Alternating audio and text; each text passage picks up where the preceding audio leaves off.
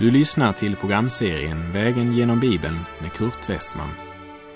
Programmet produceras av Norea Radio Sverige. Vi befinner oss nu i Hesekiels bok. Slå gärna upp din bibel och följ med. Vi befinner oss i profeten Hesekiel i avsnittet kapitlen 25 till och med 32 som innehåller de profetior som gäller Israels grannländer. Och i det här programmet ska vi vandra genom kapitel 29 och 30. Många konservativa bibelkommentarer ser profetian mot Egypten som den mer intressanta än profetian mot Tyrus. Men jag måste erkänna att jag inte delar den uppfattningen. Profetiorna mot Tyrus är högst anmärkningsvärda, liksom även profetiorna mot Egypten är intressanta. Och i det 29 kapitlet finner vi en profetia som är väl värd att ge akt på. Egypten var en av antikens stormakter och har inte blivit ödelagt men har bevarat sin integritet som nation och folk ner genom historien. Egypten Egypten behövde inte några enorma försvarsmurar eftersom öknen trots allt utgjorde en bra försvarszon. Det fanns bara en framkomlig väg och det var via Nilflodens dalgång. Så Egypten behövde bara sätta upp en bra försvarslinje där. Det var inte nödvändigt med försvarsmurar. Nu förkunnar Herren att Egypten ska föras bort i fångenskap i 40 år. Det är Gud som dömer en av världens stormakter. Hesekiel 29, vers 1 och 2. I det tionde året på tolfte dagen i tionde månaden kom Herrens ord till mig. Han sade, du människobarn, vänd ditt ansikte mot farao, kungen i Egypten och profetera mot honom och mot hela Egypten. Om vi ser tillbaka på de tidigare profetiorna som innehöll Guds dom över Ammon, Moab, Edom, Filisteerna, Tyrus, Sidon och nu Egypten, så är Egypten den sjunde av Israels grannländer som döms av Gud. Sjutalet är ett symboliskt uppenbarelsetal som talar om Guds fullkomlighet. Och domen mot den sjunde nationen, Egypten, består av sju delar som vi snart ska se. Egypten är den sista av Israels grannländer som får sin dom. Egypten var nationen som hade hållit Guds folk i slaveri i flera hundra år. Ändå sökte Israel om och om igen hjälp och stöd i Egypten istället för att sätta sin förtröstan till Gud. Också idag så söker många människor sin hjälp i sånt som står under Guds dom och som inte kan hjälpa inför evigheten. Hesekiel 29, vers 3. Säg, så säger Herren, Herren. Se, jag är emot dig, farao, du Egyptens kung, du stora monster som ligger där i dina strömmar och säger, Nilen är min, jag har gjort den. Du stora monster kunde också ha översatts du feta krokodil. Farao liknas vid krokodilen som säger Nilen är min. Det är väl värt att lägga märke till att man i Egypten tillbad alla slags fåglar, kreatur och insekter.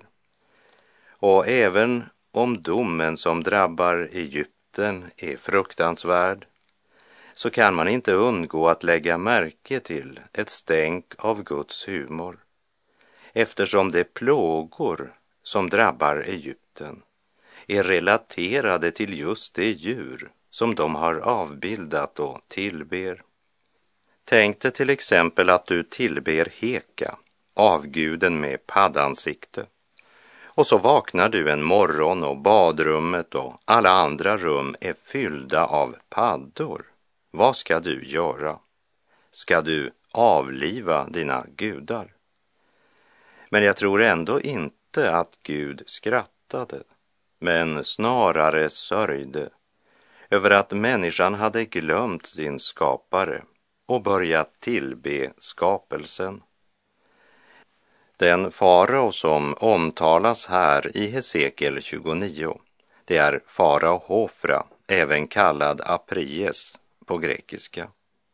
Han var sonson till farao Neko som besegrade kung Josia av Juda vid Megiddo. Juda kung Josia blev dräpt under det slaget. Kungarna Jojakim och Jojakin och Sidkia vände sig samtliga till farao Hofra när Jerusalem blev belägrat. Egyptens armé tågade genom Fenicien och tvingade kaldéerna att ge upp belägringen av Jerusalem. Och Jeremia proklamerade denna dom över farao Hofra. Och det återfinner vi i Jeremia 46, verserna 25 och 26.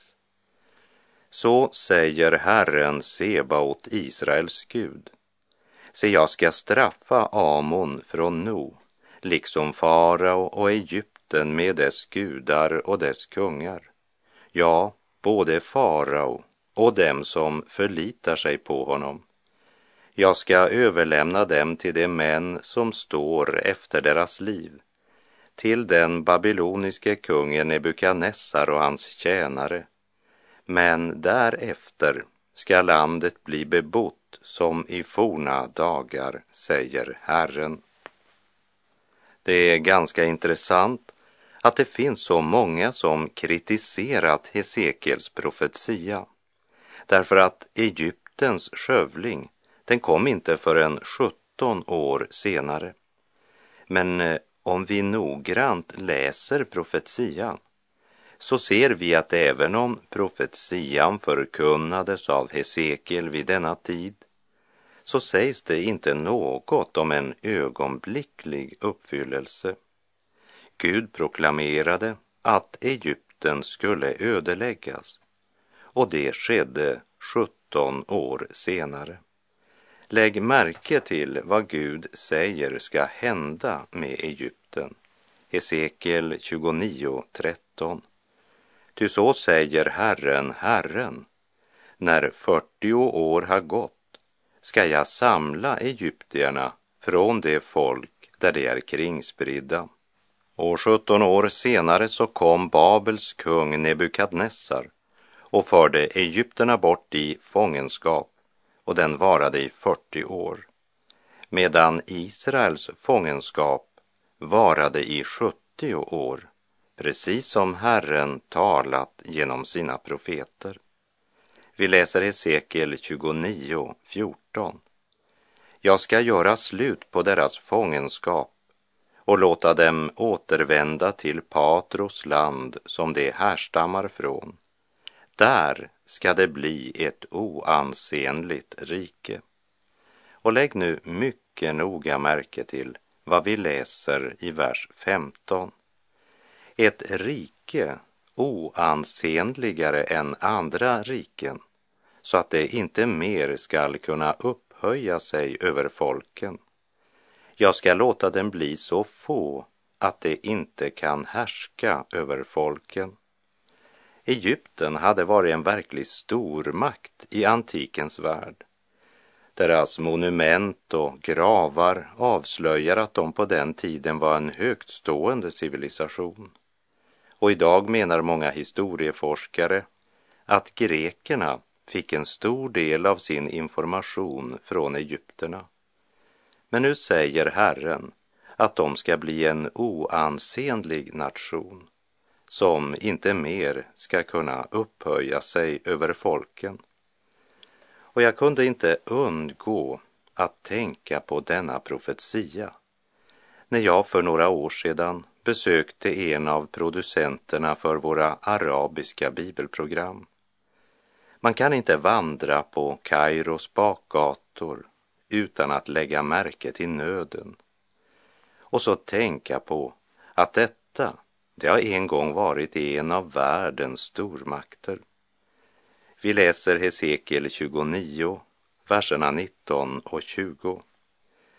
Därför säger Herren, Herren så. Se, jag ger Egyptens land åt Nebukadnessar, kungen i Babel, och han ska föra bort dess rikedomar och plundra och ta byte där. Detta skall hans här få till lön. Som ersättning för hans arbete ger jag honom Egyptens land. Ty för min räkning har det utfört sitt verk, säger Herren, Herren. Profeten, han vet något som Babels kung inte vet. Nebukadnessar vet inte att det är för Herrens räkning han har utfört allt det här. Och Gud, han blir aldrig någon något skyldig. Belägringen av Tyrus hade tagit 13 år och kostat mycket. Och det gav dessutom ett magert krigsbyte. Därför ger nu Gud åt Babels kung Egypten och dess rikedomar som ersättning precis som en legosoldat får betalt för sin insats.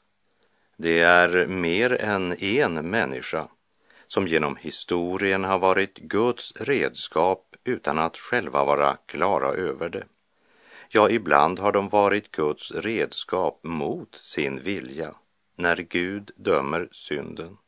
För Gud dömer synd. Men även Egypten får av Gud löfte att han en dag ska föra dem tillbaka till sitt land som de härstammar ifrån. Fast det i fortsättningen ska vara ett oansenligt rike så ska de dock ha sitt eget land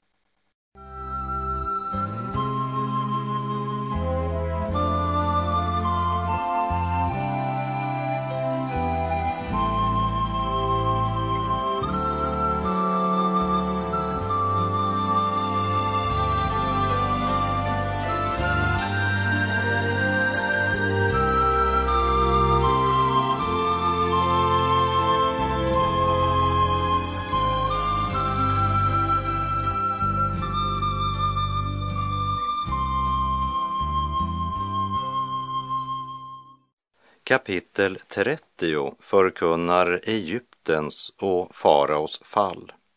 Och inför det här budskapet så bör vi som lever i nytestamentlig tid komma ihåg att i det gamla förbundet så står Egypten ofta som en illustration på synden och av ett liv i syndens träldom. Och vi påminns än en gång att Hesekiel bara är brevbärare Brevet, ja det kommer från Herren Sebaot, Israels Gud.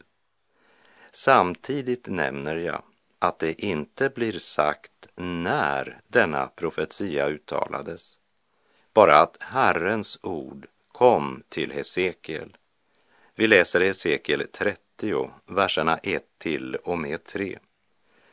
Herrens ord kom till mig, han sade, du människobarn, profetera och säg, så säger Herren, Herren, jämra er, ve oss, vilken dag, ty dagen är nära, Herrens dag är nära, en mulen dag, då hedna folkens stund är inne.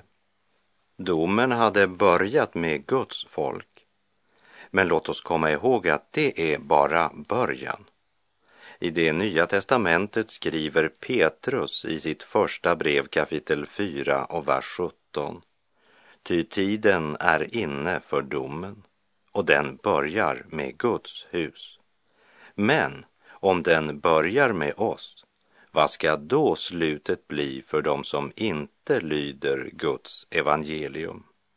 Hesekiel ropar, dagen är nära då hedna folkens stund är inne.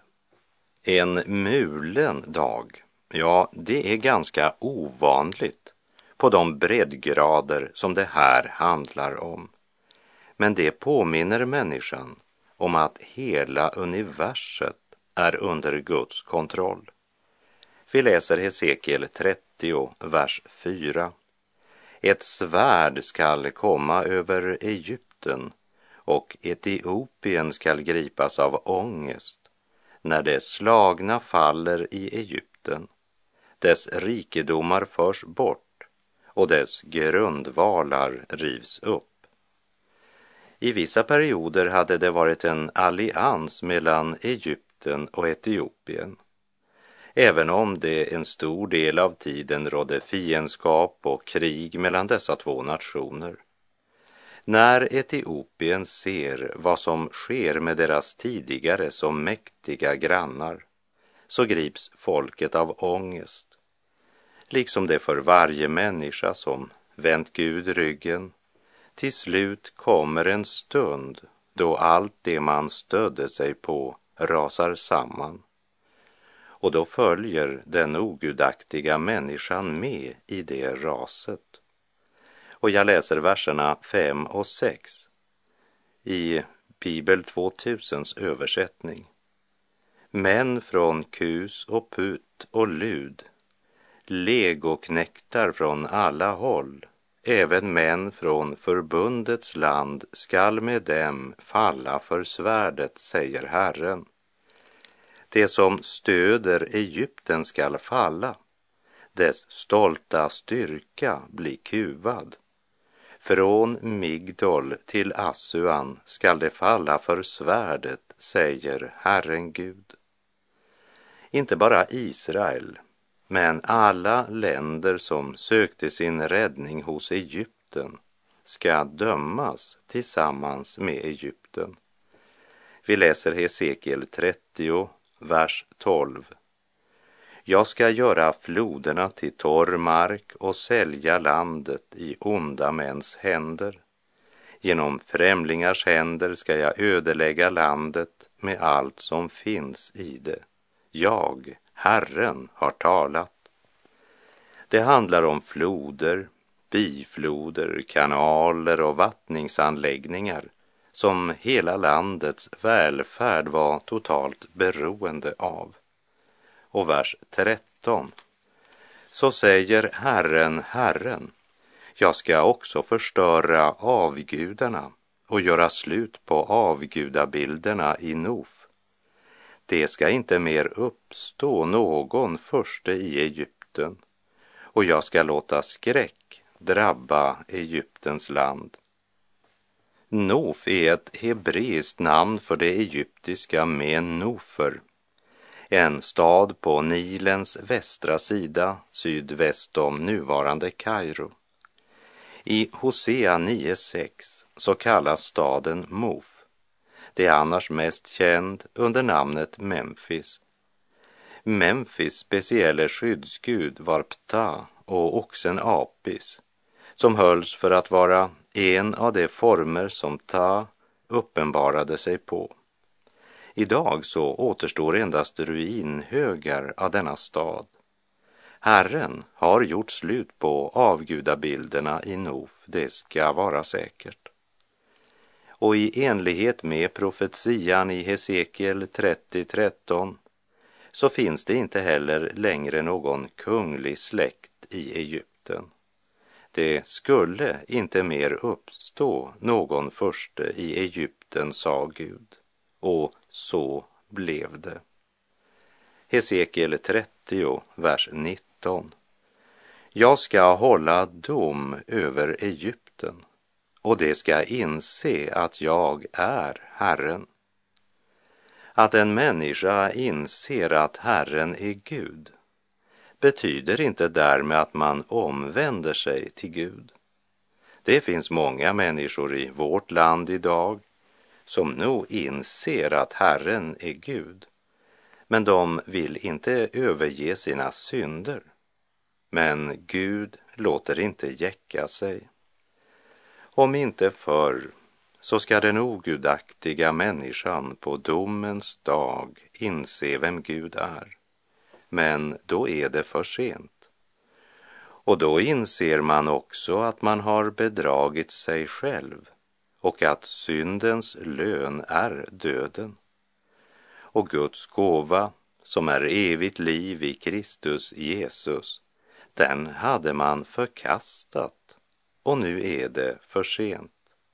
För nu håller den rättfärdige Gud sin dom över synden.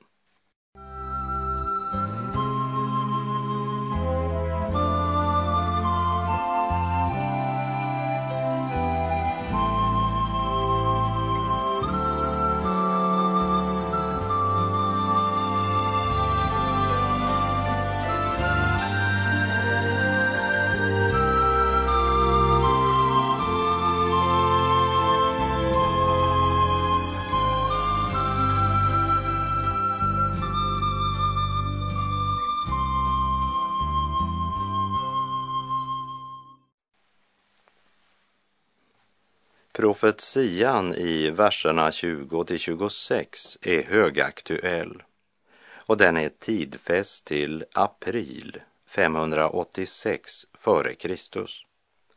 Det vill säga att denna profetia den uttalades medan Jerusalem belägrades. Kungen i Juda hade ingått försvarspakt med Egyptens kung och väntade på hjälp från honom. Och farao Hofra var ju också på väg med en armé som gjorde att Babels kung Nebukadnessar blev tvungen att avbryta angreppet på Jerusalem en tid. Och i Jerusalem andades man ut och trodde att faran var över. Det var då Jeremia på Herrens order hade förkunnat och sagt Se, faraos här som har dragit ut till er hjälp ska vända tillbaka till sitt land Egypten. Sedan ska kaldéerna återvända och belägra denna stad, inta den och bränna upp den i eld. Så säger Herren, bedra inte er själva. Det står i Jeremia 37, verserna 7 till 9. Så både Jeremia och Hesekiel förutsäger vad som kommer att ske. Men det var nästan ingen som lyssnade till Herrens profeter. Det fanns ju så många, många som predikade mycket positivare. Falska profeter och falska herdar förde folket vilse med falsk tröst. Hesekiel 30 verserna 22 till och med 26. Därför säger Herren, Herren så, jag är emot farao, kungen i Egypten, och skall bryta sönder hans armar, både den som ännu är stark och den som redan är bruten, och jag ska låta svärdet falla ur hans hand jag ska förskingra egyptierna bland folken och sprida ut dem i länderna. Den babyloniske kungens armar ska jag stärka och jag ska sätta mitt svärd i hans hand. Men faraos armar ska jag bryta sönder så att han som en dödslagen kämpe jämrar sig inför honom. Jag ska stärka den babyloniske kungens armar men faraos armar ska sjunka ner. Det skall inse att jag är Herren när jag sätter mitt svärd i den babyloniske kungens hand för att han ska räcka ut det mot Egyptens land. Jag ska skingra egypterna bland folken och sprida ut dem i länderna och det skall inse att jag är Herren. När ett folk och en nation inte vill ära Gud utan vänder honom ryggen och kastar sig ut i avgudsdyrkan, egoism, omoral, våld och orättfärdighet, då förtjänar de inte något bättre öde. Hur mycket Egypten imponerat både sig själva och andra, så rasar hela deras härlighet samman som ett korthus när Guds dom går över nationerna. På samma sätt ska Guds dom en gång gå över synden i varje människas liv.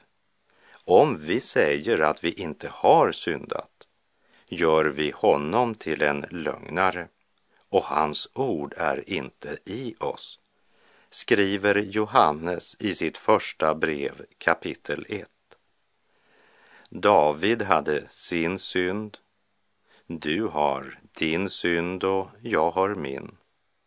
Johannes första brev 1.8 säger, om vi säger att vi inte har synd bedrar vi oss själva och sanningen finns inte i oss. Synden har så många olika och skiftande former. Våra synder kan ha så många olika namn och den kan vara mer eller mindre kamouflerad. Men syndens väsen och natur är alltid densamma. Den är uppror mot Gud. Det handlar om att överträda Guds bud. Frank Mangs, en av 1900-talets profetröster, sa en gång Min synd. De orden rör vid människolivets allra största problem. Och åtminstone har det varit så för mig. Jag har lagt märke till att så långt jag genom Guds nåd vunnit seger över någon yttre och inre synd har mitt liv blivit välsignat, enkelt, ljust och klart, fullt av mening och innehåll, med ett underbart mål. Men när synden i någon form fått övertaget har problemen vuxit upp som svampar ur jorden en regnig sommardag och jag har själv blivit ett av Guds besvärliga problembarn som krånglat till tillvaron både för mig själv och för andra. Och det förfärliga är att du har det på precis samma sätt. Så långt Frank Mangs. Även kapitlen 31 och 32 innehåller profetior mot Egypten och farao, där Gud gör upp med stolthet och ogudaktighet. Jag ska inte ge några detaljer från kapitel 31 och 32, utan endast nämna att Gud i kapitel 31 talar till farao och hans larmande hop det vill säga de gudsfientliga är högröstade. De är alltså beroende av volymen och de är frimodiga. Och i slutet av vers 12 i kapitel 31 berättar Herren för Egypten varför han handlade som han gjorde med Assyrien. Jag citerar från kapitel 31 från slutet av vers 11. För dess ogudaktighets skull har jag röjt dem ur vägen. Gud säger att så som det gått Assyrien ska det gå för farao och hela hans larmande hop. Och i kapitel 32 fortsätter sorgesången över farao. Men med det så är vår tid ute för den här gången så ska vi i nästa program fortsätta från kapitel 33 där temat är Hesekiel som väktare i Israel. Jag säger på återhörande om du vill. Herren vare med dig. Må hans välsignelse vila över dig. Gud är god.